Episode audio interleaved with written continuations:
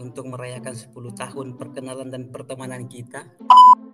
Dokter gigi yang padahal kalau lihat gigi aja tuh geli gitu. Lucu kan? Itu tuh kayak udah milih menu makan di restoran gitu loh. Prestasi man nol. Aku sampai sekarang nggak lulus mungkin. Wadadaw, mantap. biayanya itu jadi kayak sumbangan gitu ya itu harus besar besar Awalnya sih cita-citanya sih ya gitu ya, mau masuk kedokteran. kayak uh, kursus aja deh Rasanya rasanya jadi mahasiswa 10 tahun ya gini ya.